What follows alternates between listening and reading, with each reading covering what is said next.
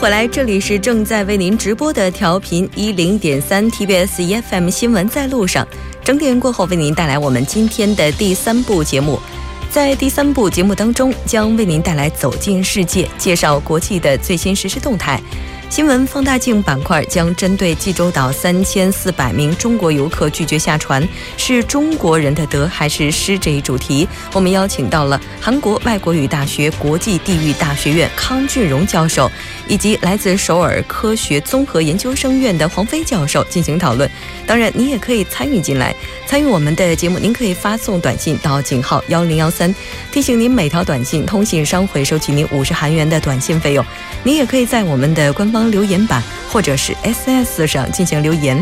为您介绍一下我们节目的收听方法，您可以将收音机调频至一零点三，也可以登录官方网站三 W 点 TBS 点 c o 点 KR，点击 EFM 进行直播收听，也可以在 YouTube 上搜索 TBS EFM 收听 Live Streaming。那接下来是我们的广告时间，广告过后进入今天的走进世界。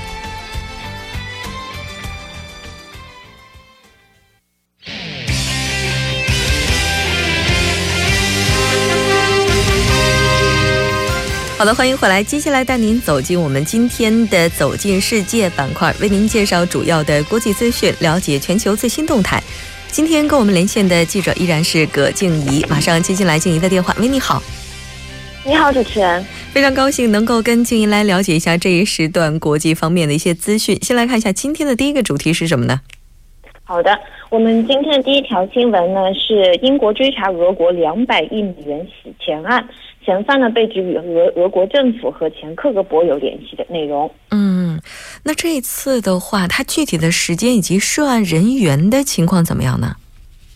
好的，那么根据外媒的一些报道呢，是从一个名为“有组织犯罪和腐败报道项目”的组织得到的一份文件是显示呀，从二零一零年起到二零一四年。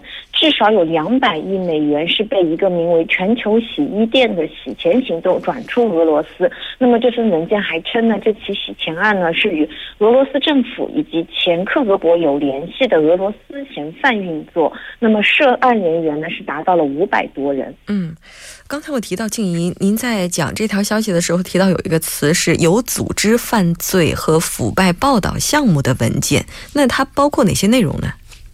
啊，那么是这样的，这个组织呢，它是它的这份文件当中是包含了约七万笔银行交易的这个详细的信息，其中呢，我们可以看到英国银行呢是处理了这些交易当中的一千九百二十笔，大约是七点四亿美元。那么处理相关交易的英国银行呢，是包括了像汇丰银行、苏格兰皇家银行、巴克莱银行这些很著名的全球著名的投资银行。美国银行呢，则是处理了三百七十三笔，总额呢是达到了六千三百万美元。嗯，那现在这个进展情况怎么样呢？呃，目前的这个进展情况呢，其实它还只是在一个调查中。那么俄罗斯报道说呢，俄罗斯内部内务部副部长他是此前对此表示，内务部呢此前多次都提醒过外国伙伴关注这起洗钱案。那么英国英。英国银行机构呢，其实已经成为了这个非法资金的避风港。但是呢，英国国家犯罪局下属的反洗钱部门负责人是表示呢，由于俄罗斯方面不够配合，所以英国是难以组织大量潜在非法资金涌入英国的。那么这名负责人还暗示称呢，英国和俄罗斯冷淡的外交关系，还有俄罗斯内部的政治生态呢，是英国方面难以追踪到相关线索的一个原因。嗯。经济灰色地带蔓延到政府，这让老百姓听起来是有一些触目惊心的。嗯，那好的，我们再来看一下下一条消息吧。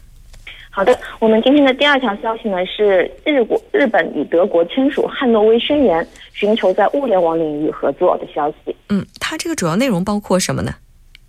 那么我们可以看到，这份物联网领域的合作内容呢，它是主要包括了在日本和德国在物联网和人工智能这些尖端技术上的两个国家将共同推进制定国际标准规格和进行研究开发。那么日本和德国呢，将在互联网相关技术的国际标准规格上呢进行共同提案，并且呢强化制造现场的这个网络安全，促进日本产业技术综合研究所和日本信息通信研究机构。与德国人工智能研究所开展合作这样的一个内容。嗯，那除了这次的宣言之外，有没有签署一些其他方面的协议呢？有的，那么双方呢是除了这个宣宣言以外呢，还签署了围绕加强汽车产业的一个合作备忘录。那么备忘录当中呢，是把开发新一代电动汽车的新型超快充电方式。和自动驾驶所需要的 3D 定图是定位为这个合作领域。那么，首先呢，日本和德国企业将试图合作来解决目前电动汽车充电时间过长的一个技术瓶颈。那么，日本的丰田、松下等企业呢，将和多家德国车企一同来开展技术研发，力争呢将目前三十分钟的充电时间呢缩短到十分钟以内。另外呢，双方还将共同促进自动驾驶技术的进一步成熟。那么，日本的三菱电机呢，会携手日本多家车企和和德国的电子地图公司西雅合作制制作这个动态的三 D 电子地图，扩大在自动驾驶汽车市场的服务版图。嗯，我们似乎已经能够看到未来汽车的蓝图了，因为毕竟两个汽车大国强强联手的话，预示着这一天并不遥远了。我们再来看一下下一条消息吧。嗯，好的。那么我们今天的第三条消息呢是。美国总统特朗普的女儿伊万卡，她将进入白宫。那么，北美白宫的白宫的官员呢，在近日已经证实，伊万卡将在白宫西翼获得一间办公室。嗯，白宫西翼这个附近有哪些办公室呢？而且，它这个进驻有没有一些什么特殊的意味呢？好的，那么我们从白宫的这个结构上来看啊，在西翼呢是有一系列非常重要的办公室的，其中是包括了像美国总统日常办公的一个椭圆形办公室，美国内阁成员开会讨论的一个内阁室，还有总统与有关人员讨论涉及到战争啊、恐袭啊这样一些紧急情况的白宫战情室。那么能够在这里获得一间办公室呢，自然是意味着这个伊万卡是已经进入了美国白宫的权力中枢。嗯，在此前特朗普竞选的时候，他的伊万卡，他的女儿伊万卡，应该说为他加了不少的分。但是当他成功之后，这个角色似乎就变得特别的敏感。就据悉哈，美国不少的媒体还有相关的一些人士，也是提出了很多的质疑。呃，是这样的。那么这些质疑当中最引人关注的呢，就是说这个进入到白宫西翼的伊万卡呢，是否存在一些利益冲突问题？那么这个利益冲突呢，它主要是指的两个方面。第一呢，就是说我们经常会提到的这个裙带关系。嗯。第二呢，就是这个商业利益和伊万卡职位上的一个冲突。那么对于从从裙带关系这方面来看呢，虽然说是伊万卡他没有政府公职头衔，也不领政府的薪水，所以呢，从法律角度来看，总统呢是可以有这个特别雇佣权，让伊万卡在白宫西翼办公的。嗯，嗯那么。由此呢，也是引发大家更为关注他的这个商业上的利益冲突问题。那么我们都知道，伊万卡他其实是拥有自己的品牌的，出售服装啊、珠宝这样的一些产品。那么，而且此前他的一些行为呢，是已经引起了他呢借自己的父亲之势呢来推广利益、商业利益的这种指责。那么他这次入驻西翼，会不会进一步引发这些指责呢？我们还需要进进行进一步的观察。嗯，没错，在竞选的时候，伊万卡就经常会选择去穿自己旗下的一些品。牌的衣服，包括佩戴自己旗下品牌的首饰等等，应该说这个争议也是不小的。那刚才提到了特朗普，他其实是财阀出身，那他身上背后也是背着很多的集团商业利益。那他成为总统之后，怎么样去切分这些利益关系呢？啊，好的，这个呢，从美国的历史上来看呢，为了避避免这个总统他凭借自己的政治地位来为自己的商业帝国谋利呢，其实。呃，过往的多届总统在任期间呢，都是和自己的商业做出一个划清界限的举动。那么，像约翰逊、卡特里跟老布什、小布什这些总统呢，他们在竞选总统后，他们在呃竞选总统时都是有自己的这个商业利益的。那么就任以后呢，他们都是采取了一种保密信托的方式，把资产是完全交给了第三方来管理，自己并不参与任何决策。但是呢。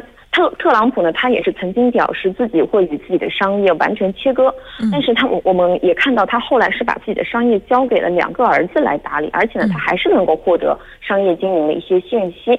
不过呢，需要指出的是，特朗普的这种处理方式呢，他并没有违反相关法律，只是一个道德上的问题。嗯，也就是说，伊万卡的话，他只是一个道德顾问，他是没有法律约束力，是这样的意思吗？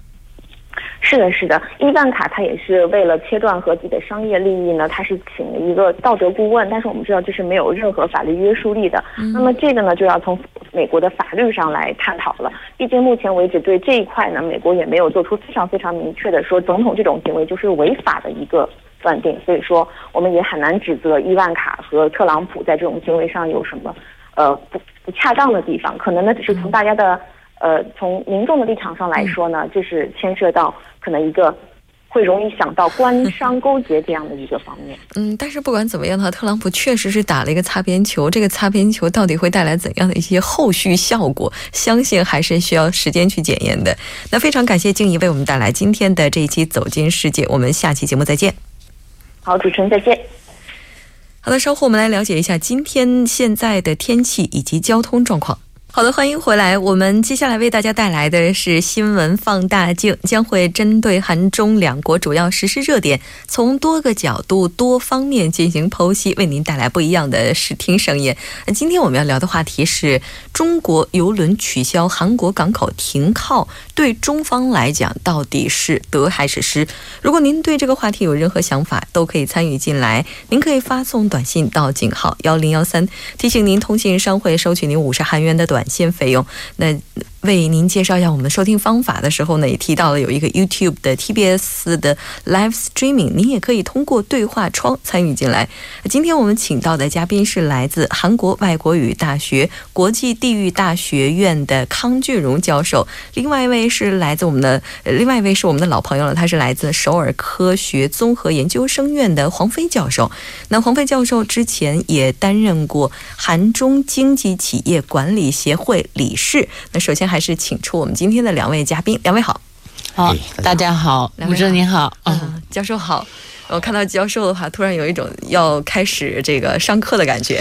没有，我今天上了太多的课了，我现在希望听课，坐在这里 来听康教授给我们嗯。讲一讲这个呃什么问题的事态哈。因为我之前是听过康教授讲课的，然后讲的非常的精彩，所以今天这个话题的话，我也可以期待一下教授能够给我们带来怎样的一些不一样的观点。教授应该是第一次参加我们的节目，是是，对，头一次来。啊，您的中文简直我。没听出来啊，是韩国人。因为这个韩国这个环境啊，不是很经常用中文的这个环境。对对对，这个中文越来越退步啊。啊，您可以来我们节目 练习韩练习中文，经常来练习一下。嗯，那。接下来我们就进入正题吧。先来看一下这个消息，可能大家都有所耳闻哈。说的是最近发生的乘坐国际游轮来到济州的三千四百余名中国团体游客拒绝下船的事件。那中韩两国的各大媒体也都非常的关注。原文是这样的：三月十一号下午一点。哥斯达游轮塞琳娜号抵达济州外港。那这游轮上的通报说，船上三千四百余名中国团体游客拒绝下船。当时济州方面的出入境、海关、检疫、检验人员都已经做好准备。那因此，对于中国游客的举动感到难以置信。到底是什么原因让这些人集体拒绝下船？这是一场爱国行动，还是一场秀？那在目前中韩关系紧张的情况之下。这一事件带来的后续影响到底是怎么样的？我们今天呢就要讨论一下。嗯，首先我觉得这个问题还是先应该问一下洪飞教授，就是教授在您看来哈，为什么会发生这样的事情呢？哦，这个事情其实先开始我听说的时候是非常震惊的哈，因为这个而且是新闻报道说二十年来头一次哈，从这个呃中国出发的这个游轮到济州岛，而且是停靠以后不不下船哈。一般来讲，如果遇到风浪的时候，可能会避开济州。岛会到其他地方，这个我们可以理解哈。但是他们事先完全在没有通报的情况下，然后没有下船，然后大家都准备好了哈，所以这个韩国新闻就显显显出来，我们啊好像是被放了鸽子哈。这个心情我们是都可以理解的。然后我们今天，我最近有。特别的去关注了一下这个啊消息，而且三三千四百余名的这个中国团体游客哈，他们是一个集体，就是大家都自发的一个行为嘛，所以我就特别好奇这件事情，然后去调查了一下这个新闻，然后呢发现有一些这个呃话外音哈，就是说他们是来自同一家这个公司的啊，他们是一个这个集体的一个出游的一个行为，然后是在这个船上要开会，然后呢顺便到济州岛到济这个。个日本去玩一下，然后是一个公司可能是奖励的一个旅行哈，所以我觉得啊，这个啊可以理解了。他们可能就是上面一领导一说话，那他们就都因为你知道这个中国人嘛，就是还是很集体主义，还是大于个人主义的，所以呢，我觉得啊，这个我终于可以解释说他们为什么三千四百人都没有下船了啊。但是我还是觉得说，既然说既既然我们有这个啊，怎么说管理者还有这种想法，那我们就在出发之前可以事先的通知一下这边。我觉得还是这这一点，我我是个人来讲，我是不能接受的。嗯，这个有损于我们这个等于是有失，等于算是我们失约了，就是人家已经都准备好了，就爽约了。虽然说啊，这个现在中韩关系是很嗯紧张，而且好像是互相在给对方这个脸色看的这种情况。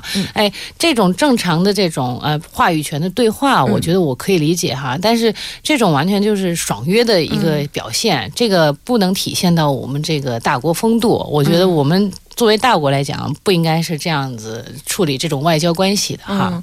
哎，不知道康教授今天是不是第一次听这样的看法？那个王老师说的比我还激进呢。对呀，那个身为一个国家的公民，那当然这个里面都是中国人。那中国人那个看中国政府目前抵制韩国。那这个整个氛围的这个气氛之下呢，他们这么个做才是这个看重政府的这个严厉，那应该是这么个想。那可能是当然刚刚讲那个集体主义那个生活这个个人主义啊，那从这个观点来说，大家都这么个定，那不可能这个我反对我我想那个一定要下去。下去这个下场看这个对。济州岛不可能这样做，所以那个某种程度上来说呢，这个领导的爱国行为，当然这里面很多这个游客也要那个赞同，对我们这个为国家办事儿。那从这种观点来这个做事，所以呢，那是一个非常非常一个典型的政治安全问题，被转化为经济问题的一个。很典型的一个例子，所以那个从这个角度来一直下去啊，什么问题都不能解决。对。对，刚才教授也提到了，说它是一个政治安全问题转化成为经济问题。是的，其实就要引出我们下一个问题了，就是这次应该说这三千四百名游客他们的这些行为哈，嗯，应该说给济州岛的经济也带来很大冲击。是的，是的。哦，据说很多。观光大巴都已经原地待命了，嗯，还有像这些所有的工作人员都已经做好全面的准备了，是是是，嗯，其实不仅仅如此呢，像这个。观光产业好像最近都是受到了比较大的打击吧？对呀，冲击是非常大的。大家在这个明洞街头啊、梨大街头啊，大家在首尔也好、济州岛也好啊，都会发现哇，现在真的人好少哈，就好像一下子进入了寒冬的感觉哈。这个旅游业进入了寒冬的感觉。哦，是你像中国人的感觉，感觉都已经这么强烈了。然后作为韩国人，我也是这么想啊，因为这个济州岛。那大家都知道，这个世界文化这个自然遗产之一，国际文教组织非常有名声的地方。嗯，那其实它一直是不缺这个游客，对，不缺，不缺，此前不缺。对，那中国游客一进来，嗯，那更多了，增加了，所以那个给济州岛的这个经济帮助的很多。对，但是一下子突然这么个那个，因为。济州岛百分之九十的游客是从中国来的，嗯，他们不来，那就那怎么办？您刚刚讲那个大公司没关系，但是小公司、小餐厅啊，或者是住宿业啊，还有小免税店，嗯，这些方面的，他们就那个没饭吃，是，所以直接影响到那个一个小老百姓的这个生存问题，所以这个可能会牵涉到民众的感情，没错，感情。一伤到了，那这个很难缝合。那我最怕的、最担心的就是这个。嗯。尤其是尤其是这个经济冲击哈，刚才呃康教授说了，百分之九十是中国人，而且呢，在济州岛，其实这两年大家可能也发现，我们中国人去济州岛越来越方便了，因为那边有很多中国人经营的这个餐厅啊、饭店啊，然后住宿设施啊，所以你说这次呃到底是是得是失呢？我们我们这次要衡量一下，真的是要好好的仔细的去把握一下哈。因为就据我了解，在济州岛有很多的。饭店，嗯，很多的餐厅，对。这些运营的人，他们的背后很多都是中国都是中国投资人，嗯。嗯。然后包括有一些团体游，他们中间，比如说吃饭的那些地方，那些餐厅，就是接待团体游餐厅这些地方的老板都是中国人。是。对，据我了解，那韩国这个团体游客，嗯，从百分之九十在中国那个中国旅行社慕课，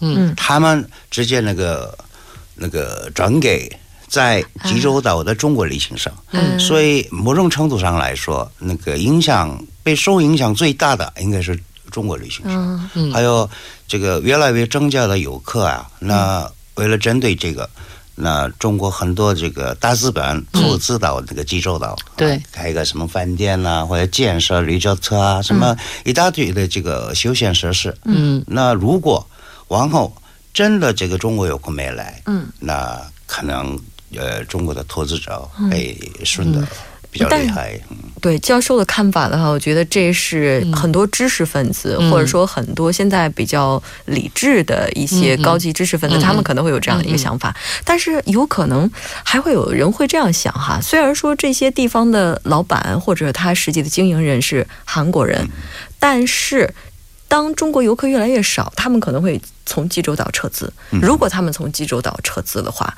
那么肯定会给济州岛当地的税收带来影响。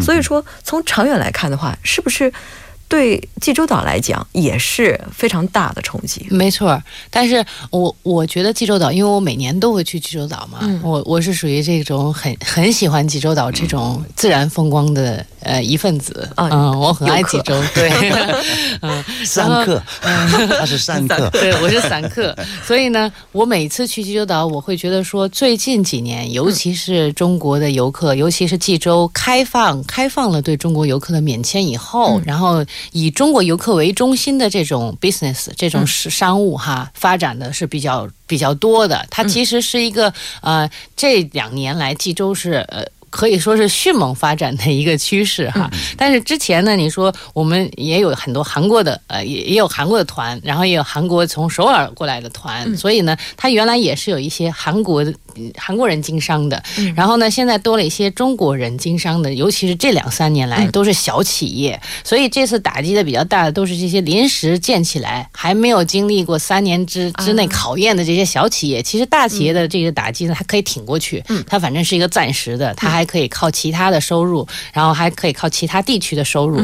但是这些小企业完全就是我就在济州岛，因为看到这个商机，然后看到这么多中国人来的越来越多了，所以他雇佣这些中国人的临留学生、临时工，然后去开展。专门针对中国人的服务的这些，那这些可能就是我们说的，刚才不管是投资人是韩国人还是中国人，尤其是很多房子也是呃追加的造出来的，所以这些方面，比如说保健大街原来也是没有的，然后就因为中国人来的很多，然后特别纪念了，做了一个保健大街，然后那两边的二百多个小商贩都是靠这个这个出租嘛，出租房子，然后在那边做生意。那那些人现在这些团客不来了。那这保健大街，其实如果你散客的话，你未必会去那个地方去观光的，所以主要就是他们会受到很大的影响。是，嗯但是这次。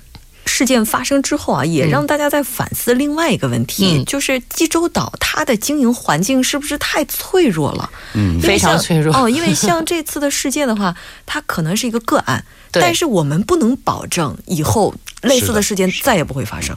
现在其实就是通过，其实这个是一个开始嘛，嗯因为这个是三月十一号发生的，三千四百人拒绝下船。对然后之后呢，呃，这个这个这个游轮的这个公司已经公布了，他们到六月之前都不会停靠济州了。那你就三千人一直、一直算吧，好像有一百九十多次航，就是游轮都不会停济州了，对大约损失六十万人的这个消费能力的这个中国游客。嗯啊，所以这是一个很大的冲击了。对，嗯，这也就意味着，其实我们应该是去做一点什么的。没错。